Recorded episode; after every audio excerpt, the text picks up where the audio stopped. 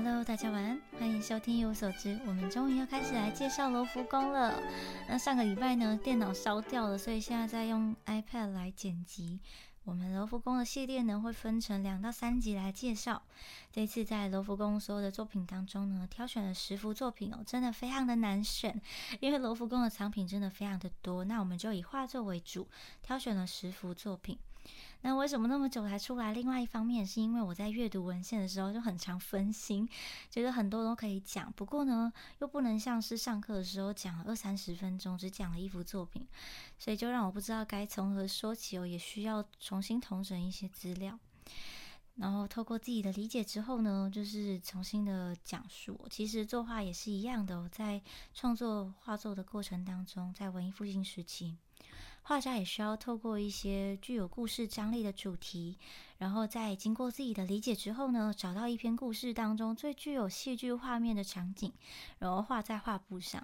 我觉得这有点像是我们现在看小说一样，就是我们。呃，在阅读文字之后呢，自己脑补了所有的故事画面。那看艺术品则是相反过来，就是我们只看到了某一个画面，然后呢，自己脑补所有的故事情节。总之呢，都会有一部分的缺陷，就是需要我们自己自己去想象的，很难像现在那种短影音啊，马上就知道这个前因后果。但是这也是看这种呃，不管是小说或者是艺术品，很很有趣的地方，就是每个人其实嗯。脑补的方式都不一样，你跟画家的重点一定也不同。然后画家画下来的东西呢，是他觉得他的重点。那你可能也会在每一篇故事当中找到你自己觉得最有戏剧张力的地方。然后越是了解艺术史我，就越觉得没有无法自拔。觉得嗯，不管是。就是当然，对艺术品的震撼呢，在美术馆当中你可以体验非常多次，但是回来在阅读文献的过程当中，你又会觉得比自己想象的更加的、更加的了不起。因为呢，嗯，比如说像我们之前在说到那个颜料嘛，就是印象派、巴比生画派之后呢，我们才可以到外面写生，因为过去是没有办法的。那画家呢，就只能靠着自己的记忆，然后回到画室里面，把自己所见所闻呢，透过自己的想象，然后还有凭自己的对于事物的认识，自己把它创作在这个画布上面。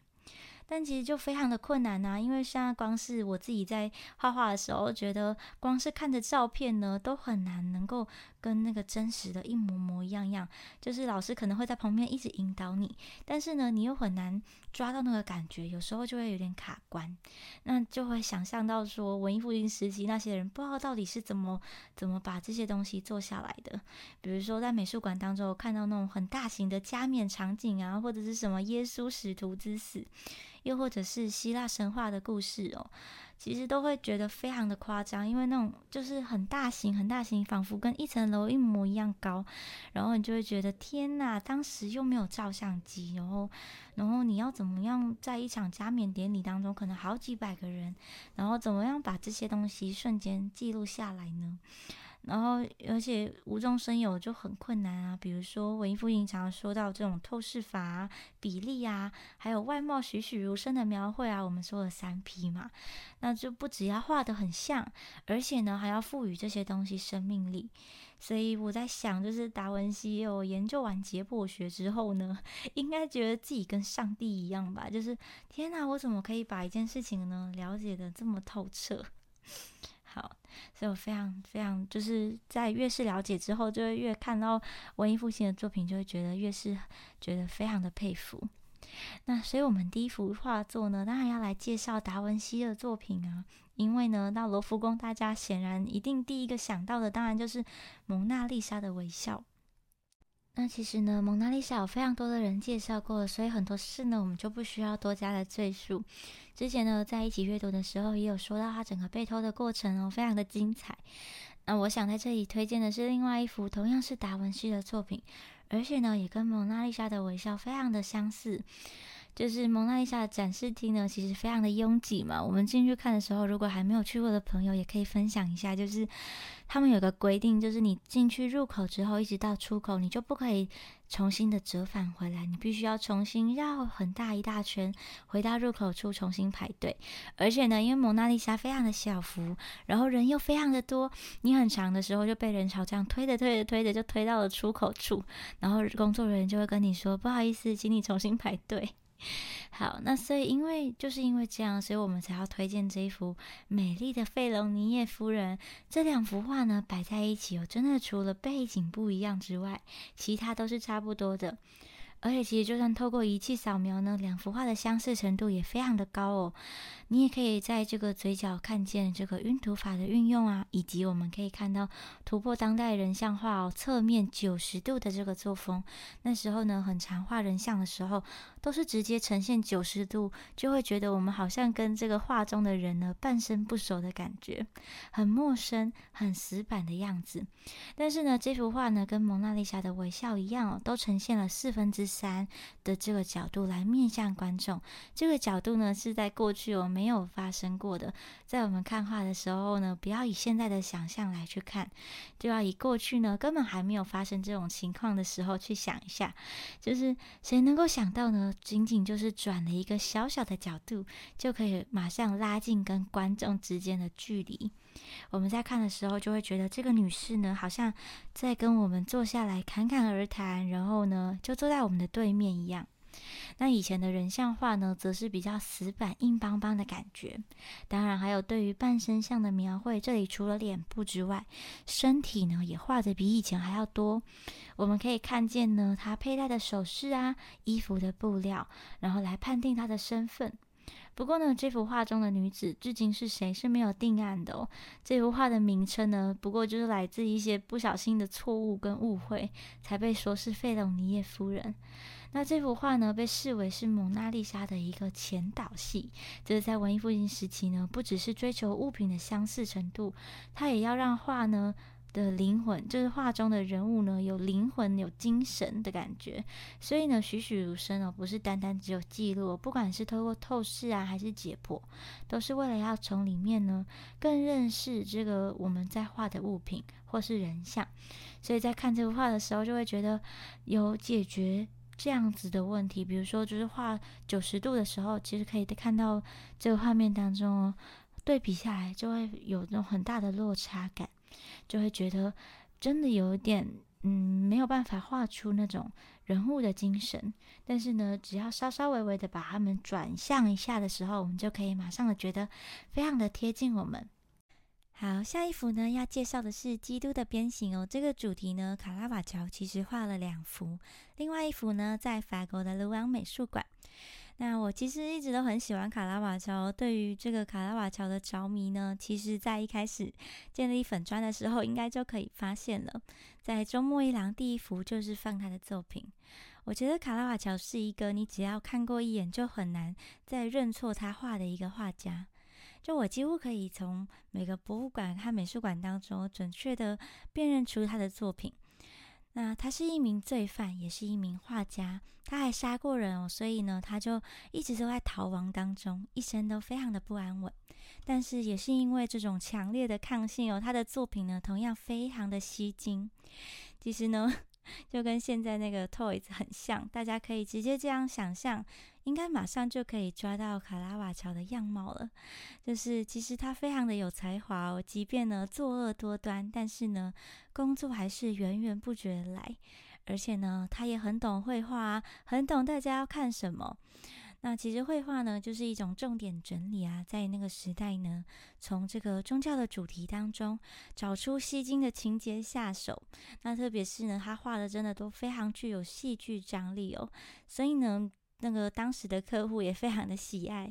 那基督的鞭刑这个主题啊，其实非常多的人都画过。透过这个主题呢，可以让当时的这个信徒快速的进入，并且体会耶稣的苦难，并且勉励这个沉浸在勉励自我修行的情境当中。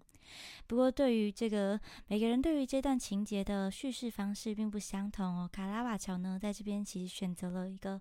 呃，之后延伸出来卡拉瓦乔画派中也同样经典的几个特色哦，就是可能运用黑暗模糊的背景啊，明暗对比啊，然后克服矫揉造作。巴洛克呢，这个绘画很大的一个重点，其实就是对于矫饰主义的一个反抗，就非常的写实。然后呢，在这里呢，也可以看到卡瓦乔消除了空间感，利用光线让这个画作的焦点呢聚焦在耶稣的身上。那另外一方面呢，他也制造出这种实行编织的动作感。耶稣像是在跳一首狂虐的芭蕾舞曲，我们可以看见耶稣处在一种下垂的姿势当中。不过，并不是因为看起来很优雅，就是并不是因为要让画面呈现起来优雅，而是因为我们可以看到右边的这一个人，这个处刑者正在踢他的膝盖。然后，大家有看到躲在黑暗当中的处刑者吗？那另外呢，右左边的这个处刑者呢，则是紧紧的抓住了耶稣的头发，这个让耶稣呢看起来就呈现了一种非常优雅的姿势。但是呢，同时这个扭转的效果，也让我们感受到这种纠结受虐的感受。那卡拉瓦乔呢几幅作品哦，包含这个慈悲骑士啊，就成为了他到那不勒斯发迹的作品哦。就是让他一到这个意大利的城市那不勒斯之后呢，就成为了大家关注的焦点。好，再来下一幅呢，是克兰托尼奥的这个圣罗杰姆在他的书房里。可能大家对于这个画家呢，不是到太熟悉。不过呢，他是文艺复兴时期哦，在那不勒斯很重要的一个画家。他的画作呢，展示了多种文化的融合，而且呢，他也是意大利第一批学习早期荷兰绘画技巧的。艺术家之一哦，那这幅画呢，本来应该不是在罗浮宫里面啦。不过因为这次有特别的展出，所以在逛罗浮宫的时候就刚好看到。那旁边的说明哦，是写说从这幅画可以看出弗兰德斯以及普罗旺斯画派呢对于这位艺术家的影响。先说弗兰德斯哦，其实是位在比利时荷语区的一个地方。那这幅画呢，我觉得也确实很有荷兰画家的风味哦。有去过这个荷兰博物馆的人，应该就会知道我在说什么感觉了。感觉非常的务实啊，色调上呢也很饱满。那颜色的选择上呢是鲜明的，但是呢又不会太刺眼。同时呢，也有一些法国的风味哦，凌乱的书柜随意的摆放，但同时呢，又是有条不紊的感觉。我想到几个前几天有听到，就是说，他说艺术都是假的啊，艺术是人造的，场景是人安排的。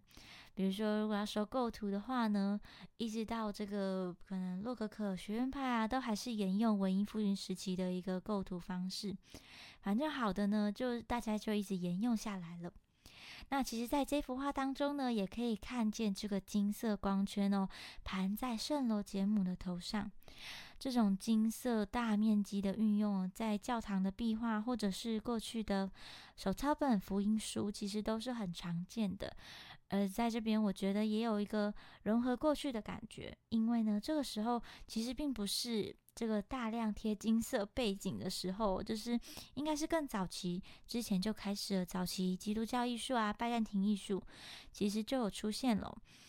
可是我很喜欢呢，在这边其实加上这个金色的光环哦，让圣罗节目整个人呢就特别的闪闪发光。然后圣罗节目其实这个主题也很多人画过，他是这个教会当中圣经的学者，他在经书的翻译上面呢有很多的贡献，包含达文西呢、卡拉瓦乔其实也都画过他的主题。那我很喜欢这幅画哦，还让这个狮子呢特地跟圣罗节目变成同样大小。其实狮子呢是智者的象征，加上呢我本来其实就蛮偏好这个狮子啊、老虎啊、野狼这一类的野兽，所以呢在看的时候就觉得哇，这幅画感觉就是特别的融合了很多的元素在这个当中。所以就觉得非常的新鲜，在看了很多，就是因为那个廊道上面就是都是文艺复兴时期的作品嘛，然后其实文艺复兴时期的画作呢，看久了就会有一点腻，但是呢，这幅画呢就会让我觉得，嗯，感觉那个有点新鲜感。好，之前呢也让我想到，然后这幅画也让我想到，在塔罗牌当中有一方有一张牌哦，是力量牌，在传统的韦特牌当中，其实就是一个女神在驯服一只狮子，那女神的力量呢，其实并不来自于外在哦，而是发自内心的纯善与坚韧。所以就连这个猛兽呢，都可以变得非常的乖巧沉静。我非常非常喜欢这张力量牌，然后也让我想到那个前几天在看一个韩剧《异能》，它里面有讲到，他就说同理包容才是真正的超能力。我觉得这句话呢，很能符合这个韦特牌力量牌的牌意哦。嗯，也是这张这幅画让我想到的一些事情。好，那就祝大家周末愉快哦！今天连放四天，就一直在放假，大家应该蛮开心的。那先到这里喽，晚安。